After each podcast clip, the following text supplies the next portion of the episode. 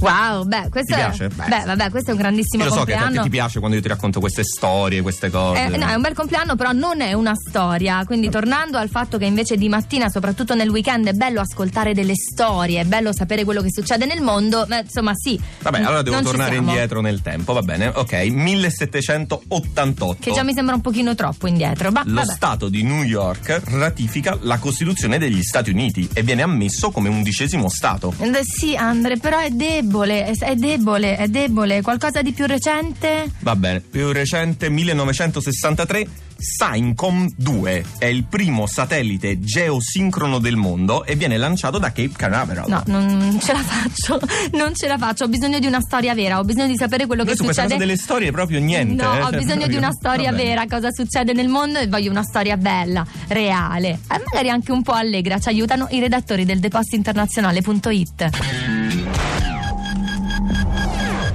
Ciao Andrea, ciao Annalisa. Oggi andiamo in Arabia Saudita, dove il principe Al-Waled bin Talal ha reso noto che, nei prossimi anni, donerà il suo intero patrimonio, pari a 29 miliardi di euro, in beneficenza. Secondo la rivista Forbes, il principe è il 34esimo uomo più ricco al mondo. Obiettivi dell'impegno benefico del principe saranno il dialogo interculturale, i diritti delle donne, i giovani e le emergenze umanitarie. In una conferenza stampa, il principe ha fatto sapere di ispirarsi all'impegno benefico del magnate statunitense Bill Gates. Podcast 2 di Radio2.rai.it